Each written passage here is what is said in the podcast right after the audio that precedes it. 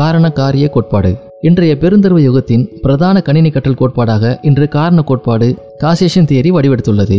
கணினி வழியே சிக்கல் தீர்வு ப்ராப்ளம் சால்விங் என்பதன் பொருட்டு இந்த கோட்பாடு உருவானது. கற்றல் செயல்பாடு ஒவ்வொன்றையும் இக்கோட்பாடு ஒவ்வொரு சிக்கலாக முன்வைக்கிறது. ஒரு சிக்கலை தீர்க்க வேண்டுமானால் அதன் காரணங்களை ஆராய வேண்டும். அவற்றையெல்லாம் படிப்படியாக நீக்க வேண்டும். காரண காரிய கோட்பாட்டில் டாக்டர் இசிவாக்கா ஃபார்ட்டி சிக்ஸ்டி என்ற விகிதாச்சார கணக்கீட்டை முன்வைத்தார். கற்றலின் படிநிலை ஒவ்வொன்றுமே ஒரு சிக்கல். அவற்றை நீக்குதல் தீர்வளித்தல் என்பதே கற்றலின் வெற்றி. அதில் கற்போரின் பங்கு நாற்பது சதவீதம்.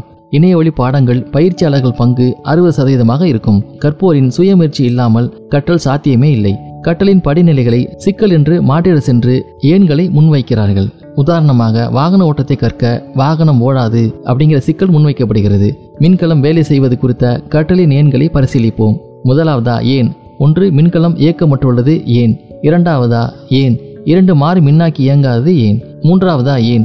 மூன்று மாறி மின்னாக்கிகள் பட்டி உடைந்தது ஏன்? நான்காவதா ஏன்? நான்கு மாறி மின்னாக்கியின் பட்டி நல்ல நிலை இல்லாமல் போனது ஏன்? ஐந்தாவதா ஏன்?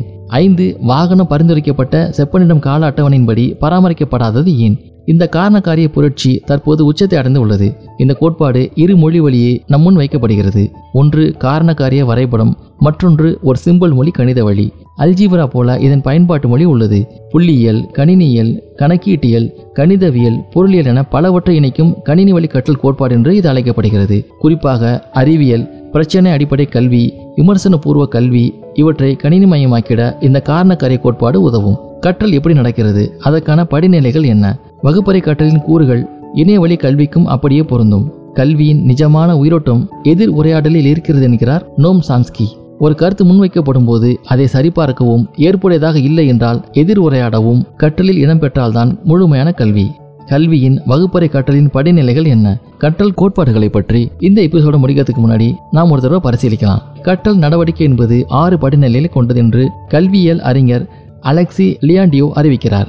முதலாவதா கற்றலின் நோக்கம் அதாவது கற்க போகும் பாடத்தில் கற்றல் பயன்களை அறிதல் முதல் படிநிலை லேர்னிங் அவுட்கம் இரண்டாவதா பாடப்பொருள் மீதான ஈடுபாட்டை ஏற்படுத்துதல். மூன்றாவதா ஈடுபாட்டை முறைப்படுத்தும் கற்றல் கற்பித்தல் நடவடிக்கைகள். நான்காவதா கேள்விகள் தேடல் மூலம் நடக்கும் சுய மதிப்பீடு ஐந்தாவதா கற்றதை தனது மொழி வழி மறு உற்பத்தி செய்வதன் மூலம் சுய அறிவாக மாற்றுதல். ஆறாவதா கற்றல் நடந்ததை ஊர்ஜிதம் செய்ய மதிப்பீடு செய்தல். நம்ம பார்த்த வரைக்கும் கணினி வழி கற்றல் கோட்பாடுகளுக்கும் இந்த படிநிலைகள் பொருந்தும். ஒரு டிஜிட்டல் சந்ததியின் டாக்டர் ஒரு டிஜிட்டல் டாக்டராக இருப்பது போலவே அவர்களது ஆசிரியரும் டிஜிட்டல் ஆசிரியராக இருப்பது அவசியமாகும். உலக அளவில் டிஜிட்டல் ஆசிரியர் பயிற்சி எப்படி இருக்கிறது? நம் இந்தியா அதை எப்படி எதிர்கொள்ளப் போகிறது? அதுவே நம் முன் மிச்சம் இருக்கும் கேள்வி. அடுத்த எபிசோட்ல தொடர்ந்து பேசலாம்.